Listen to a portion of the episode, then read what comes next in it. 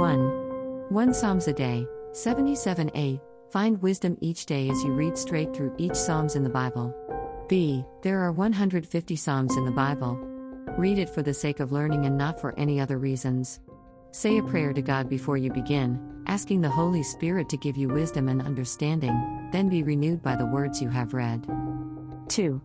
Psalm 77 1 20, NIV. For the director of music. For Jeduthun. Of Asaph.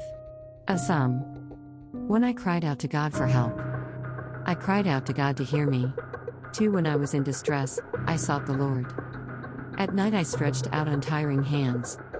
And I would not be comforted. 3. I remembered you, God, and I groaned. I meditated, and my spirit grew faint. 4. You kept my eyes from closing. I was too troubled to speak. 5. I thought about the former days. The years of long ago. 6. I remembered my songs in the night. My heart meditated and my spirit asked. 7. Will the Lord reject forever?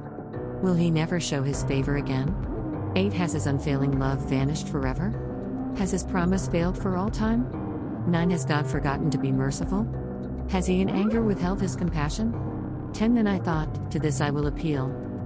The years when the Most High stretched out his right hand. 11. I will remember the deeds of the Lord.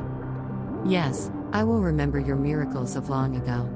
12. I will consider all your works and meditate on all your mighty deeds. 13. Your ways, God, are holy. What God is as great as our God? 14. You are the God who performs miracles. You display your power among the peoples. 15. With your mighty arm you redeemed your people, the descendants of Jacob and Joseph. 16. The waters saw you, God. The waters saw you and writhed. The very depths were convulsed. 17. The clouds poured down water. The heavens resounded with thunder. Your arrows flashed back and forth. 18. Your thunder was heard in the whirlwind. Your lightning lit up the world. The earth trembled and quaked. 19. Your path led through the sea. Your way through the mighty waters. Though your footprints were not seen. 20. You led your people like a flock. By the hand of Moses and Aaron.